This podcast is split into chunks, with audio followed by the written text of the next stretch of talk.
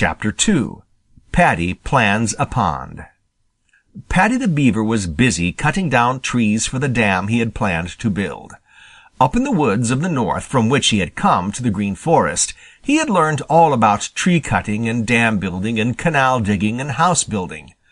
Paddy's father and mother had been very wise in the ways of the Beaver world, and Paddy had been quick to learn.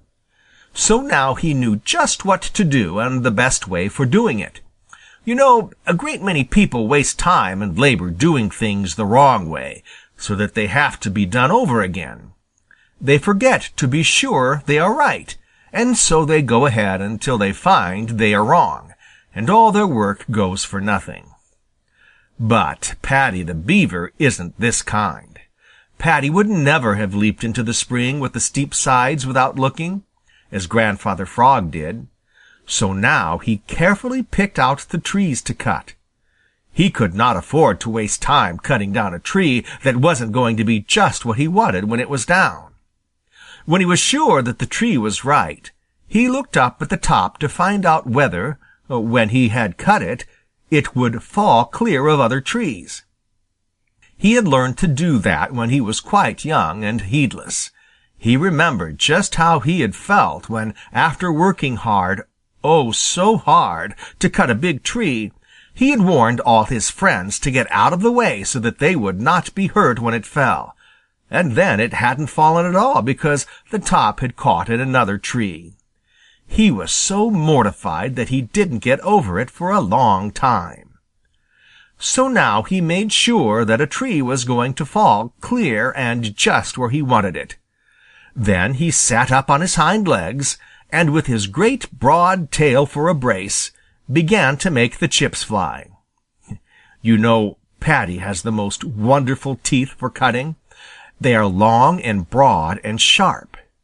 He would begin by making a deep bite, and then another just a little way below. Then he would pry out the little piece of wood between. When he had cut very deep on one side so that the tree would fall that way, he would work around to the other side. Just as soon as the tree began to lean and he was sure that it was going to fall, he would scamper away so as to be out of danger. He loved to see those tall trees lean forward slowly, then faster and faster till they struck the ground with a crash.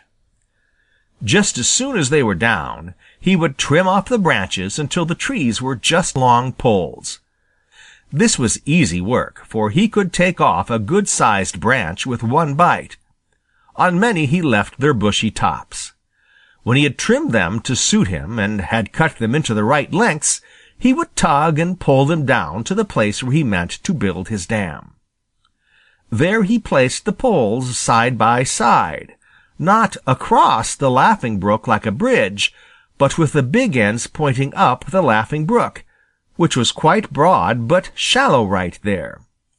To keep them from floating away, he rolled stones and piled mud on the bushy ends. Clear across on both sides he laid those poles until the land began to rise. Then he dragged more poles and piled on top of these and wedged short sticks crosswise between them and all the time the Laughing Brook was having harder and harder work to run. Its merry laugh grew less merry and finally almost stopped because, you see, the water could not get through between all those poles and sticks fast enough. It was just about that time that the little people of the Smiling Pool decided that it was time to see just what Paddy was doing, and they started up the Laughing Brook leaving only Grandfather Frog and the tadpoles in the Smiling Pool, which for a little while would smile no more. End of chapter 2